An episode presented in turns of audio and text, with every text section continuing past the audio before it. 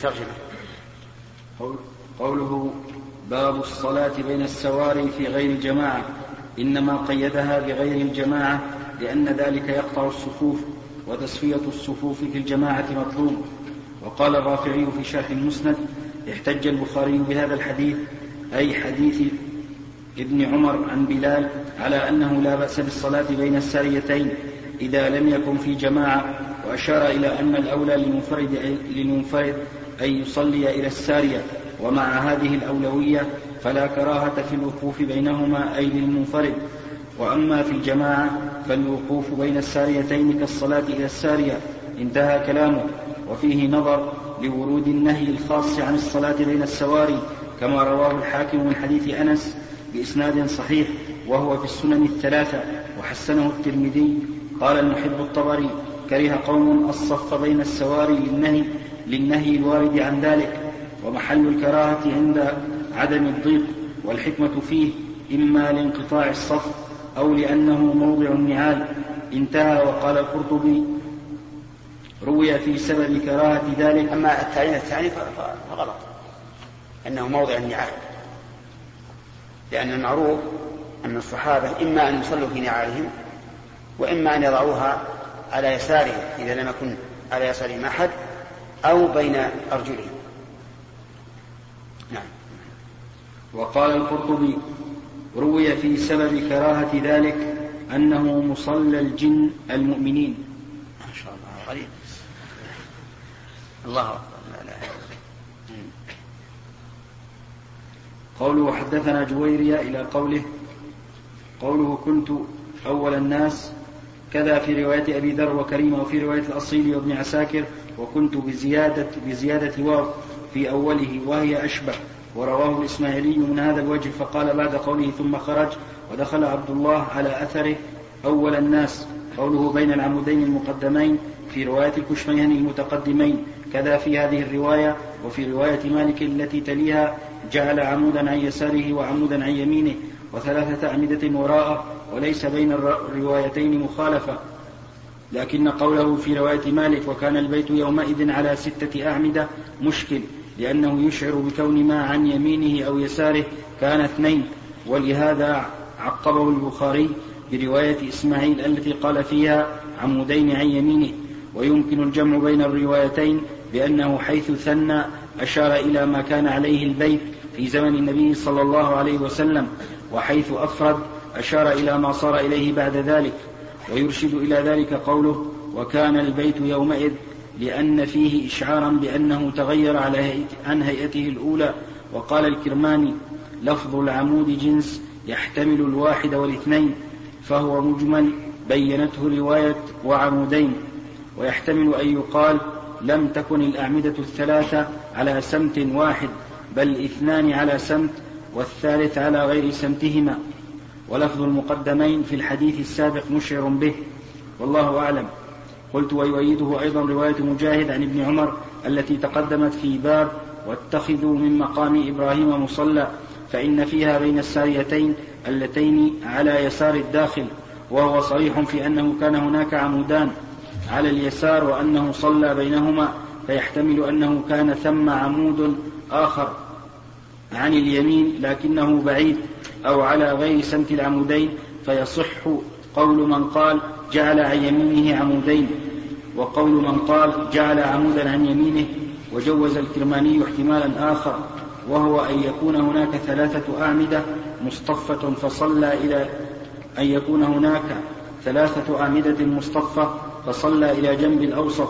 فمن قال جعل عمودا عن يمينه وعمودا عن يساره لم يعتبر الذي صلى إلى جنبه ومن قال عمودين اعتبر ثم وجدته مسبوقا بهذا الاحتمال وأبعد منه قول من قال انتقل في الركعتين من مكان إلى مكان. ولا تقتل الصلاة بذلك لقلته. والله أعلم. قوله وقال إسماعيل. لا الظاهر والله أعلم. صحيح.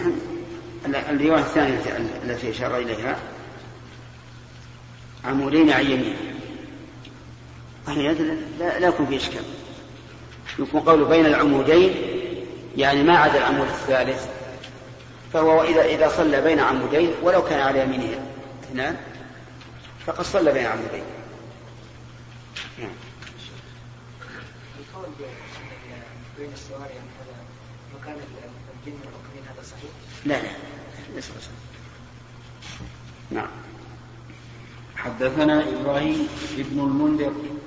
قال حدثنا أبو ضمرة قال حدثنا موسى بن عقبة عن نافع أن عبد الله كان إذا دخل الكعبة مشى قبل وجهه حين يدخل وجعل الباب قبل ظهره فمشى حتى يكون بينه وبين الجدار الذي قبل وجهه قريبا من ثلاثة أذرع. صلى يتوخى المكان الذي أخبره بلال الذي أخبره به بلال أن النبي صلى الله عليه وسلم صلى فيه. قال وليس على أحدنا بأس. إن صلى في أي نواحي البيت شاء. وكذلك ليس على أحدنا بأس إذا صلى بالحجر لأن أكثر الحجر من البيت.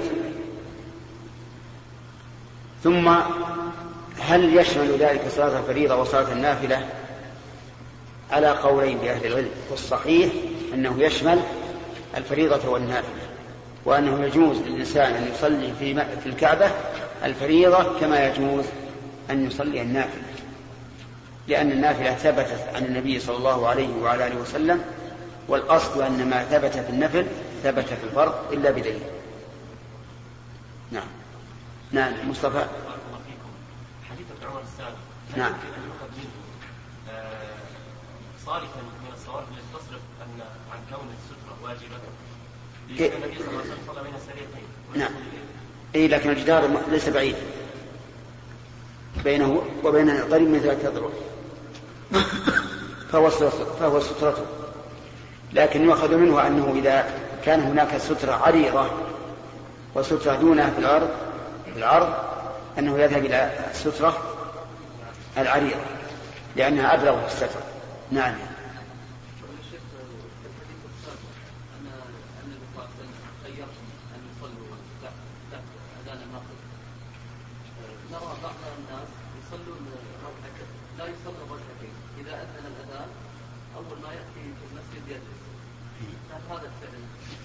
لا غلط هذا هذا غلط.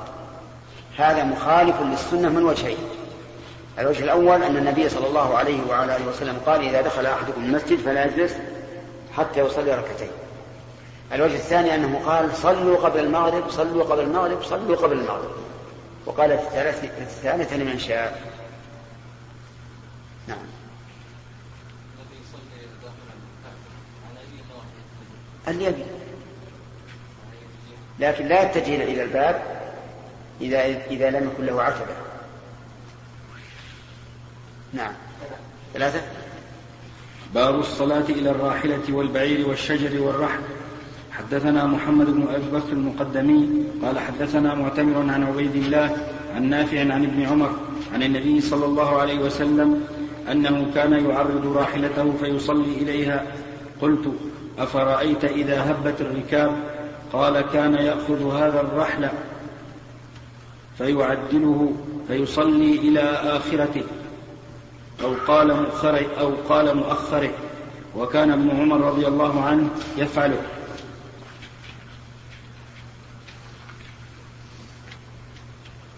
كان يعرض راحلته يعني يعرضها فيصلي إليها. قلت أفرأيت إذا هبت الركاب. يعني مشت وذهبت. قال كان يأخذ هذا الرحل فيعدله فيصلي إلى آخرته الرحل هو ما الذي يشد على البعير لأجل التحميل عليه. اقرأ الشرح. قوله باب الصلاة إلى الراحلة والبعير. قال الجوهري الراحلة الناقة التي تصلح لأن يوضع الرحل عليها. وقال الأزهري الراحلة المركوب النجيب ذكرا كان أو أنثى والهاء فيها للمبالغة والبعير يقال لما دخل في الخامسة قوله والشجر والرحل قوله والشجر والرحل المذكور في حديث الباب الراحل والرحل فكأنه ألحق البعير بالراحلة بالمعنى الجامع بينهما ويحتمل أن يكون إشارة أشار إلى ما ورد في بعض طرقه فقد رواه أبو خالد الأحمر عن عبيد الله بن عمر عن نافع بلفظ كان يصلي إلى بعيره انتهى فإن كان هذا حديثا آخر حصل المقصود وإن كان مختصرا من الأول كأن يكون المراد يصلي إلى مؤخرة رحل بعيره. اتجه الاحتمال الأول اتجه الاحتمال اتجه الاحتمال الأول ويؤيد الاحتمال الثاني ما أخرجه عبد الرزاق أن ابن عمر كان يكره أن يصلي إلى بعير إلا وعليه رحل وسأذكره بعد وألحق الشجر بالرحل بطريق الأولوية ويحتمل أن يكون أشار بذلك إلى حديث علي قال لقد رأيتنا يوم بدر وما فينا إنسان إلا نائم إلا رسول الله صلى الله عليه وسلم فإنه كان يصلي إلى شجرة يدعو حتى أصبح. رواه النسائي بإسناد حسن قوله يعرض بتشديد الراء أي يجعلها عرضا. قوله قلت أفرأيت؟ ظاهره أنه كلام نافع والمسؤول ابن عمر. لكن بين الإسماعيلي من طريق عبيدة بن حميد عن عبيد الله بن عمر أنه كلام عبيد الله والمسؤول نافع فعلى هذا هو مرسل لأن فاعل لأن فاعل يأخذ هو النبي صلى الله عليه وسلم ولم يدركه نافع.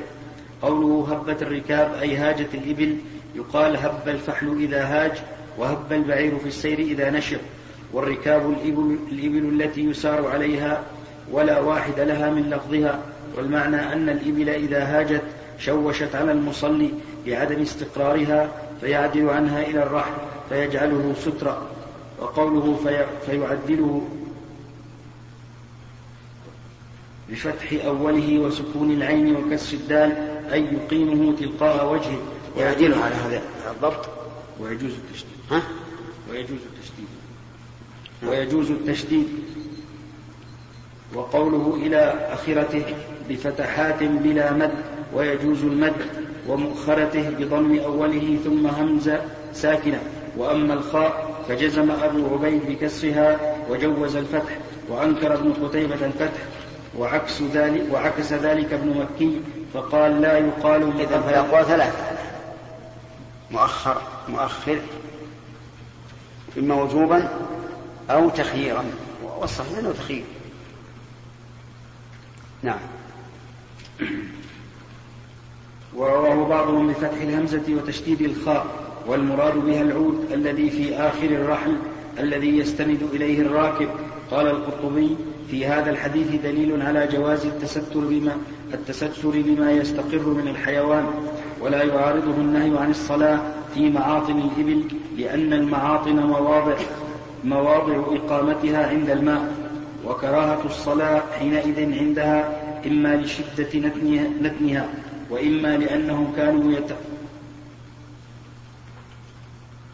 يتخلون إيش؟ وإما لأنهم كانوا يتخلون بينها مستترين بها. انتهى.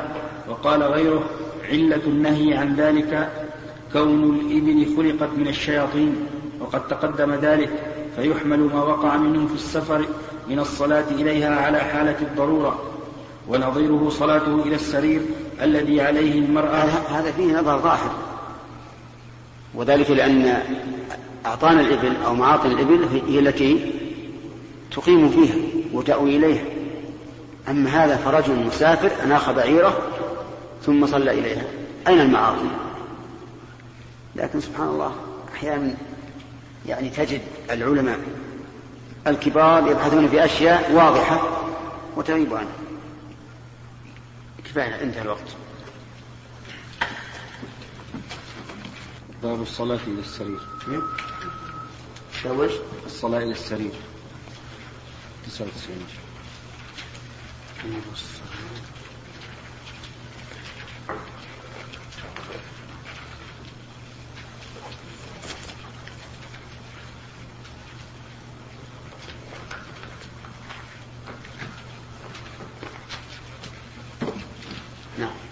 بسم الله الرحمن الرحيم. قال البخاري رحمه الله تعالى باب الصلاة إلى السرير. حدثنا عثمان بن أبي شيبة قال حدثنا جرير عن منصور عن إبراهيم عن الأسود عن عائشة أنها قالت أعدلتمونا بالكلب والحمار لقد رأيتني مضطجعة على السرير فيجيء النبي صلى الله عليه وسلم فيتوسط السرير فيصلي فأكره أن أسنحه فأنسل من قبل رجليه. أسنحه عندك أصنعهم نعم. فأنسل من قبل رجلي السرير حتى أنسل من لحافي.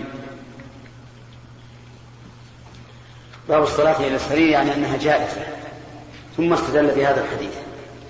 وفي قول عائشة رضي الله عنها أعدلتمونا بالكلب والحمار تشير إلى حديث عبد الله بن مغفل رضي الله عنه الذي أخرجه مسلم في صحيحه أنه يقطع صلاة الرجل المسلم إذا لم يكن بين يديه مثل مؤخرة الرحل المرأة والحمار والكلب الأسود.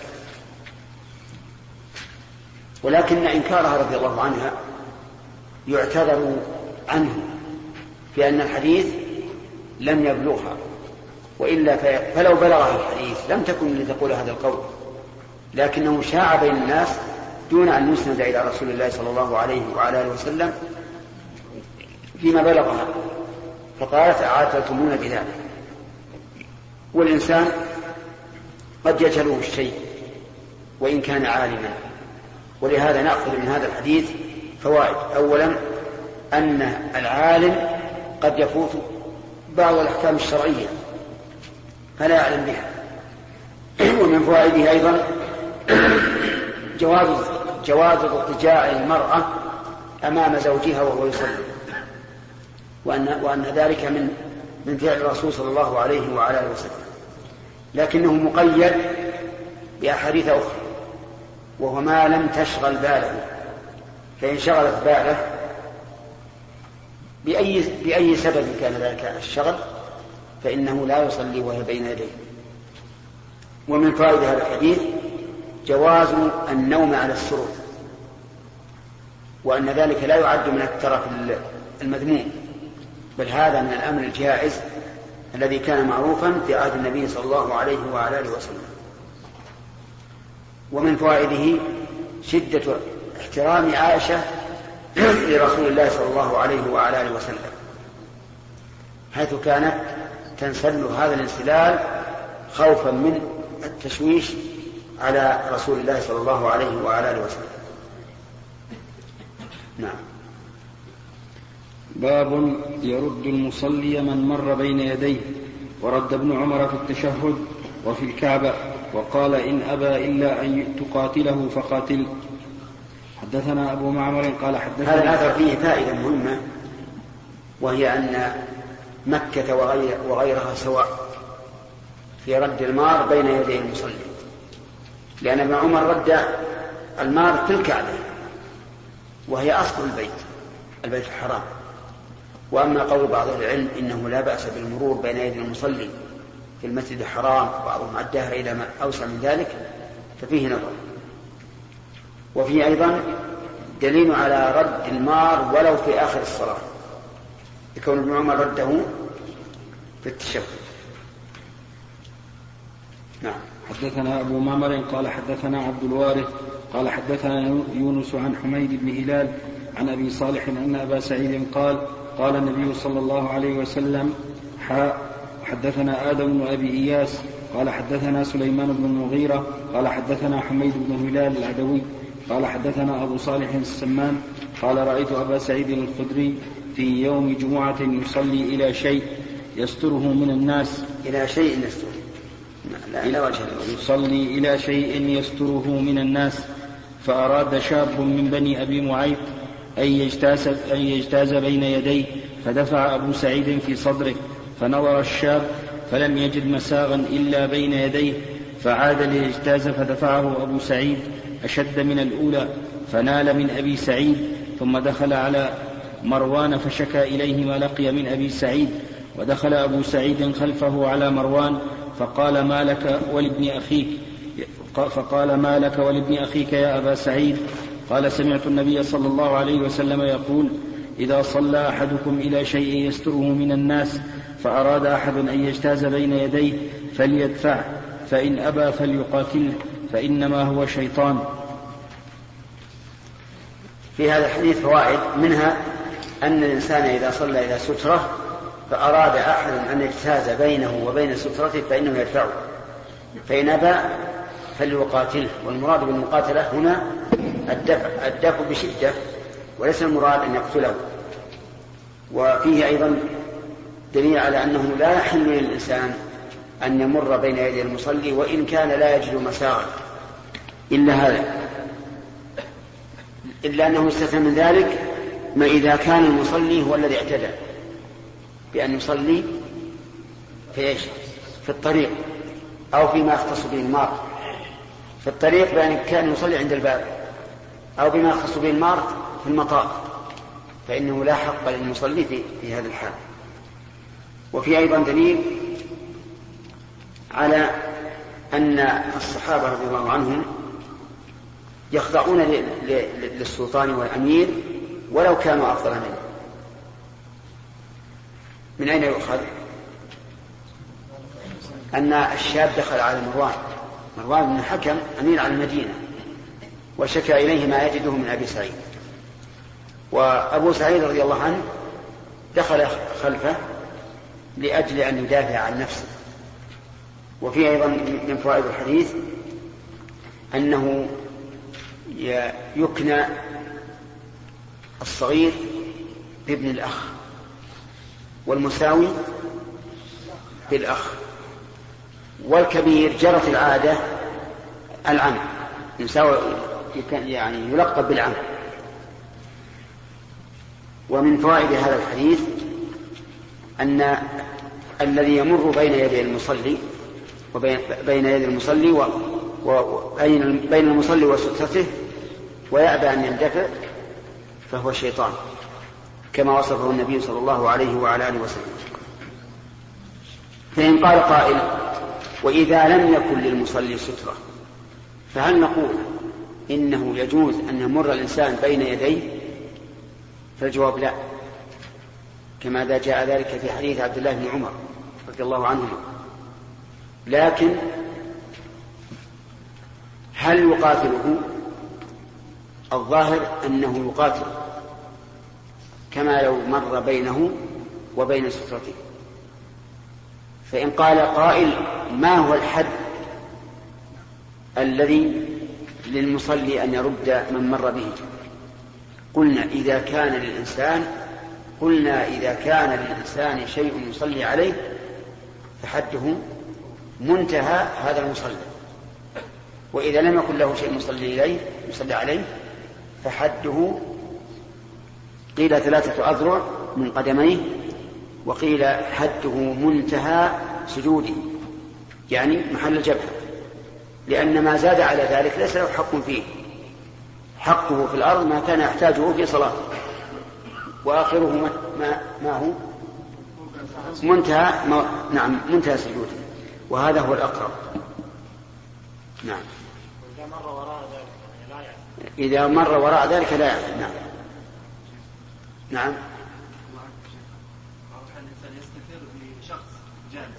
سيأتينا قريبا. نعم.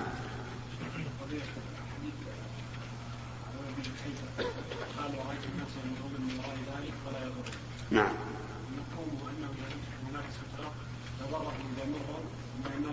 لا لا هذا بيان, الواقع هذا بيان الواقع أقول بيان الواقع أن المرور من وراء هذه العنزة ولا ولا يضر. باب ثلاثة. ثلاثة أسئلة. باب إثم المار بين يدي المصلي. حدثنا عبد الله بن يوسف قال أخبرنا مالك عن أبي النضر مولى عمر بن عبد بن عبيد الله عن بس بن سعيد أن زيد بن خالد أرسله إلى أبي جهيم يسأله ماذا سمع من رسول الله صلى الله عليه وسلم في المار بين يدي المصلي. فقال أبو جهيم قال رسول الله صلى الله عليه وسلم لو يعلم المار بين يدي المصلي ماذا عليه لكان أن يقف أربعين خيرا له من أن يمر بين يديه. قال أبو النضر لا أدري أقال أربعين يوما أو شهرا أو سنة. لكنه جاء في رواية البزار أربعين خريفا يعني سنة. وقول ماذا عليه؟ أيضا لم يبين ما هذا الذي عليه. لكنه جاء في رواية, ماذا عليه من الإثم. وهذا نص صريح. في أن المار بين يدي المصلي يأثم وظاهره سواء كان له سترة أم لم يكن. ما دام قد مر بين يديه. محمد معنى ما دام قد مر بين يديه. وبين يديه ذكرناه آنفا. قلنا إن بعض العلماء قدره إيش؟ بثلاثة أذرع من قدمين. وبعضهم قدره بمنتهى سجوده وهو الأصح.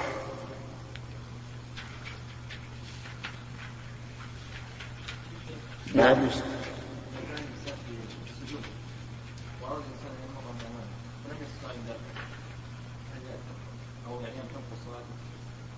ما يمكن يمر بين يديه. إذا كان له ستر من وراء السجود يعني إذا كان له ستر من وراء السجود. ماذا تقول في هذا الحال؟ ما يمكن يدافع.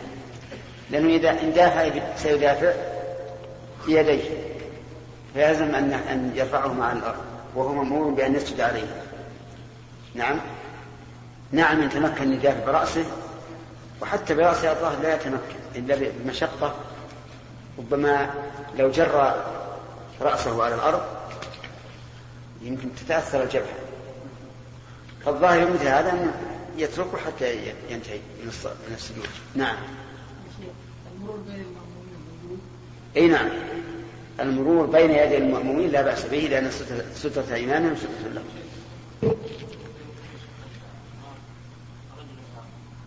إيش؟ نعم.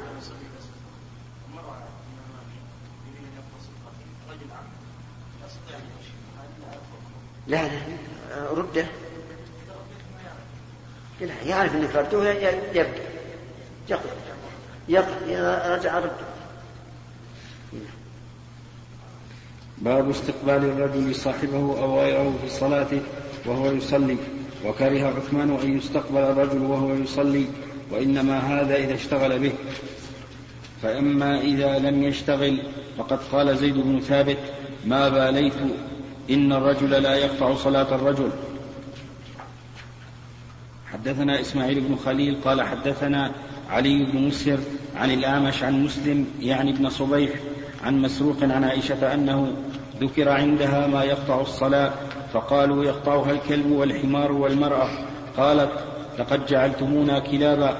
لقد رأيت النبي صلى الله عليه وسلم يصلي وإني لبينه وبين القبلة وأنا مضطجعة على السرير فتكون لي الحاجة فأكره أن أستقبله. فأنسل انسلالا وعن الأعمش عن إبراهيم عن الأسود عن عائشة نحوه. باب استقبال الرجل صاحبه أو غيره في صلاته. يحتمل قوله أو غيره أي غير صاحبه ممن لم يكن بينه وبينه اتفاق. ويحتمل أو غيره يعني غير الإنسان كالدابة ونحو ذلك. وكره عثمان أن يستقبل الرجل أن أن يستقبل الرجل وهو يصلي أن يستقبل الرجل وهو يصلي. قال البخاري والله, والله أعلم وإنما هذا إذا اشتغل به. يعني إذا كان يشغله إذا كان بين يديه. وهذه الترجمة هنا والآثار نبي يتكلم عليها في الفتح قال ابن حجر قوله باب استقبال الرجل الرجل وهو يصلي. لا استقبال صاحب. لا نسخة ثانية. نعم نعم. في نسخة الصغاني استقبال استقبال الرجل الرجل صاحبه أو غيره في صلاته. أي هل يكره أو لا؟ أو يفرق بين ما إذا ألهاه أو لا؟ وإلى هذا التفصيل جنح المصنف وجمع بين ما ظاهره الاختلاف من الأثرين اللذين ذكرهما عن عثمان وزيد بن ثابت ولم أره عن عثمان إلى الآن وإنما رأيته في مصن في مصنفي عبد الرزاق وابن أبي شيبة وغيرهما من طريق هلال بن يساف عن عمر أنه زجر عن ذلك وفيهما أيضا عن عثمان ما يدل على عدم كراهيته له على على عدم كراهية ذلك. فليتأمل لاحتمال أن يكون فيما وقع في الأصل تصحيف من عمر إلى عثمان. وقول, وقول زيد بن ثابت ما باليت يريد أن لا حرج في ذلك قوله فتكون لي الحاجة خلاص. وعلى كل التفصيل الذي ذكر البخاري لا بد منه. أنه إذا كان بين يديك من يشغلك فلا فلا فلا تصلي خلفه وإذا كان لا يشغلك فلا بأس. لكن الكلام هل نقول إنه يطلب من الإنسان أن يقول لأخيه اجلس أمامي لتكون سترة, سترة لي؟ هذا محل نظر. نعم. في شيخ الأخير في الأخير. نعم. قل وقال ابن رشيد قصد البخاري أن شغل المصلي بالمرأة إذا كانت في قبلته على أي حالة كانت أشد من شغله بالرجل. ومع ذلك فلم تضر فلم تضر صلاته صلى الله عليه وسلم لأنه غير مشتغل بها فكذلك لا تضر صلاة من لم يشتغل بها والرجل من باب الأولى. واقتنع الكرماني بأن حكم الرجل والمرأة واحد في الأحكام الشرعية ولا يخفى ما فيه. صحيح. في الأحكام الشرعية مع عدم وجود ما يقتضي الخلاف وهنا لا شك أنه وجود ما يقتضي الخلاف. وش الخلاف؟ وتعلق الرجل بالمرأة أكثر من تعلقه بالرجل لا سيما إذا كان زوجته فإن الشيطان قد يشغله بها ربما قطع صلاته. نعم. إيش؟ نعم. لا. ليس نوعا من يخرج من قوله إذا مر بين يديه. نعم. علي. نعم. كيف؟ يمر الرجل بين يديه. نعم. نعم. ولا تتمكن من رد الرجل. ولا ربما تتمكن من رد أهله. ولكن يحدث أن يضيع الرجل عن أهله. ولو تركه لا أنا صحيح مع الزحام الشديد يمكن يضيع. لكن مع مع الزحام المعتاد ما يمكن يضيع. لأن سوف يقف يعترف من امرأته يجد أنها محبوسة. نعم. شيخ بارك الله فيك انتشر في بلادنا بين شباب الصحوة وشباب السنة أن المسبوق من المأمومين مثلا إذا يعني صلى إلى غير سترة فإنه مباشرة يأتي شاب ويجلس كأنه سترة له. أي نعم. ويفعل ذلك تعبدا. نعم. لكن لا لا أعلم أنا لا أعلمه مأثورا. ترونه بدعة يا شيخ؟ لا أنه بدعة إلا إلا إذا ثبت المأثور نعم. ثلاثة. باب الصلاة خلف النائم. حدثنا مسدد قال حدثنا يحيى قال حدثنا هشام قال حدثني أبي عن عائشة قالت كان النبي صلى الله عليه وسلم يصلي وأنا راقدة معترضة على فراشه فإذا أراد أن يوتر أيقظني فأوترت. باب التطوع خلف المرأة. حدثنا عبد الله بن يوسف قال أخبرنا من هذا أيضا. في هذا الحديث حسن رعاية النبي صلى الله عليه وعلى آله وسلم لأهله ورفق ورفقه بهم. فقد كان يصلي عليه الصلاة والسلام وامرأته نائمة رفقا بها. فإذا لم فإذا لم يعطى إلا الوتر أيقظها لتوتر. نعم. شرف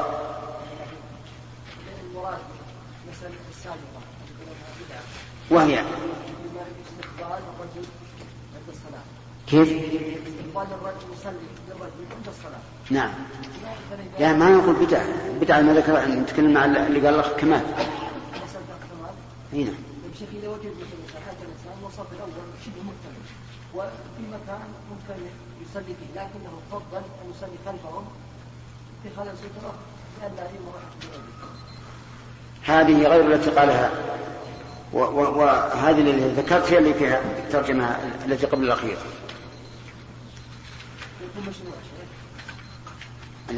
هو يسأل إذا قام إنسان يقضي ما فاته فإن بعض الناس يقوم ليكون سترة له هل هذا مشروع؟ أولا هل يشرع للمسبوق أن يتخذ سترة أو نقول لا يشرع لأن لا, لا نعلم أن المسبوقين يتخذون سترة وثانيا إذا قلنا بأنه يستحب هل يشرع لغيره أن يقوم ليكون سترة له؟ نعم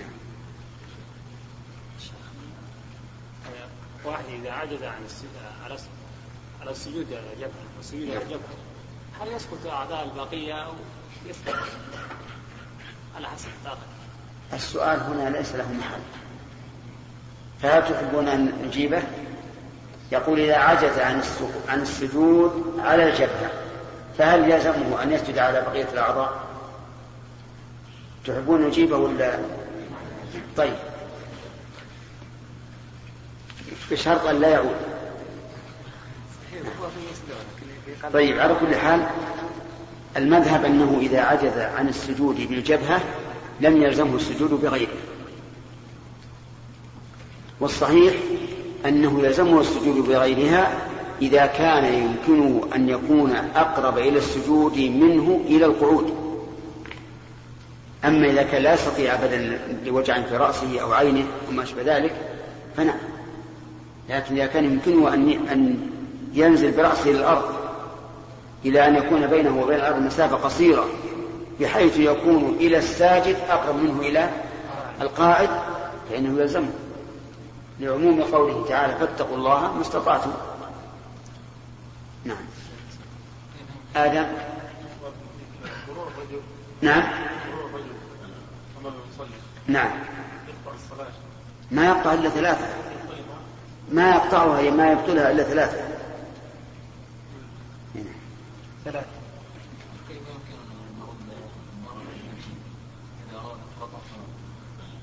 تقول هكذا. بيدك. باب التطوع خلف المرأة. حدثنا عبد الله بن يوسف قال أخبرنا مالك عن أبي النضر مولى عمر بن عبيد الله عن أبي سلمة بن عبد الرحمن. نسيت أن نتكلم على الشاب الذي نال من أبي سعيد. يعني نتكلم عليه. ليش يرد؟ وهذا يقع كثيرا فيما إذا كنا نصلي في المسجد الحرام. ورجلنا أحد. قام يتكلم. المسجد الحرام ما يرد أحد فيه ولا له وما أشبه ذلك. نعم؟ فأقول إن إن هذا الذي حصل يحصل من الناس الآن له أصل في عهد الصحابة. لا يسلم أحد من الناس. فلا تقول ليش تتكلم عليه يقول تكلم على من هو خير منك. نعم عن أبي سلمة بن عبد الرحمن عن عائشة زوج النبي صلى الله عليه وسلم أنها قالت كنت أنام بين يدي رسول الله صلى الله عليه وسلم ورجلاي في قبلته فإذا سجد غمزني فقبضت رجلي فإذا قام بسطتهما قالت والبيوت يومئذ ليس فيها مصابيح. في هذا الحديث دليل على فوائد غير ما سبق اولا جواز الحركة اليسيرة في الصلاة. وقد يقال في هذا الحديث استحباب الحركة إذا كان ذلك لمصلحة الصلاة. لأن الرسول صلى الله عليه وسلم يغمزها من أجل أن يتمكن من من السجود طيب ومن فوائد هذا الحديث أيضا أنه ليس من سوء الأدب أن تمد رجليك بين يدي من من تعظمه. لأن عائشة تمد رجليها بين يدي الرسول عليه الصلاة والسلام وهو يصلي. إلا أن يقال إن هناك فرقا بين الأهل وبين وبين الأجانب. لأنه يقال في المثل عند الأحباب إيش؟ تسقط الأعداء. ولهذا تجد الفرق بين أن يكون أن تكون جالسا عند صديق لك فتمد رجليك ولا, ولا تبالي. أو بين إنسان أجنبي فلا تستطيع أن تموت. ويقال فيما ينقل عن أبي حنيفة والذي عن الأخ عبيد الله هل يؤكد لنا هذه القصة؟ أن أبا حنيفة كان يدرس أصحابه فجاء رجل ذو هيئة وهو يدرس ويتكلم عن عن النهي من طلوع الشمس من طلوع الفجر إلى أن تطلع الشمس. وكان أبو حنيفة بين أصحابه وقد مد رجليه. فلما جاء دخل هذا الرجل ذو الهيئة كف رجليه. ظن أنه ذاك الرجل العالم الكبير. فقال إنه لا تجوز الصلاة من طلوع الفجر إلى طلوع الشمس. فقال قال هذا الشيخ ذو الهيئة يا شيخ أرأيت لو طلعت الشمس قبل طلوع الفجر؟ فلما قال ذلك قال إذا يمد أبو حنيفة رجله ولا يبالي. الله أعلم. حقق لنا يا عبيد الله. إن شاء الله تعالى. على كل حال أن عائشة رضي الله عنها لا شك أنها مع الرسول عليه الصلاة والسلام أشد الناس تعظيما لكنها تتبسط معه. وفي أيضا اعتذار الإنسان عن فعل قد يلام عليه. لقولها والبيوت يومئذ ليس فيها مصابيح. لأنه لو كان فيها مصابيح لعرفت أن الرسول إذا أراد السجود لابد أن تكف رجليه ولا تحوجه إلى أن يغمزه. وهذا أمر يعتبر من أحسن الآداب أن الإنسان إذا فعل فعلا يخشى يخشى أن يلام عليه فليذكر فليذكر العذر كما فعلت عائشة. بل كما فعل النبي صلوات الله وسلامه عليه حين قام يقلب حفصة رضي الله عنها وهو في معتكفه قام ليقلبها فمر رجلان من الأنصار فأسرع صفية نعم. صفية فمر رجلان من الأنصار فأسرع. فقال على رسلكما إنها صفية. فقال سبحان الله. فقال إن الشيطان يجري من ابن آدم مجرى الدم وإني خشيت أن يقضي في قلوبكما شرا أو قال شيئا. فلا ينبغي للإنسان أن يقول أنا سأفعل ولا أبالي. كيف تفعل ولا تبالي ألم تعلم أن الشيطان يلقي في قلوب الناس ما لا ما لا يدخل في, في, في تفكيرك.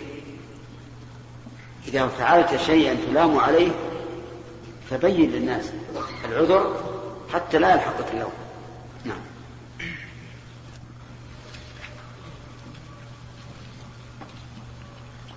أيما أبلغ يا أحمد الله الأكبر أو الله أكبر؟ لماذا؟ ما؟ لا ما أيما أبلغ. ما أقول أيما أحسن.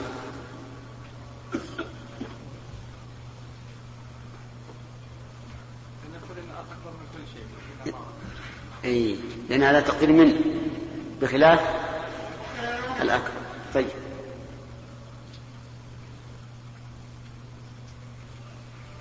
هذه خاطرة طرأت ولا ما لها تعلق بالدرس؟ قد يكون يا شيخ الله الأكبر أن هناك الله أصغر. نعم. إذا قلت الله الأكبر أي لا مو سبح اسم ربك الأعلى. فيها رب.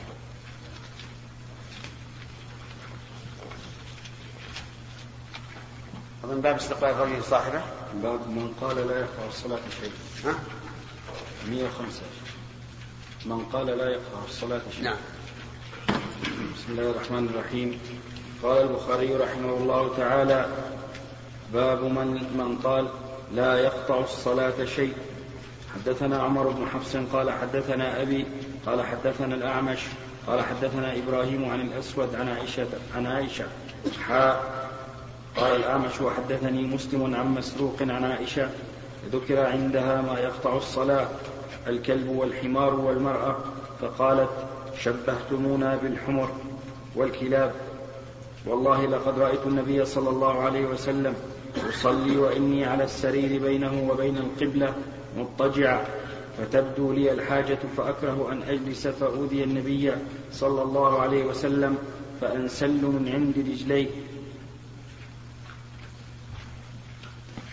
سبق الكلام على هذا الحديث وبينا أن عائشة رضي الله عنها لم تصب في هذا في هذا الإيراد. وذلك لأن الذي يقطع الصلاة هو مرور المرأة وكونها مضطجعة بين يدي الرسول صلى الله عليه وعلى آله وسلم ليس هذا مرورا لكن كل إنسان يؤخذ من قوله ويترك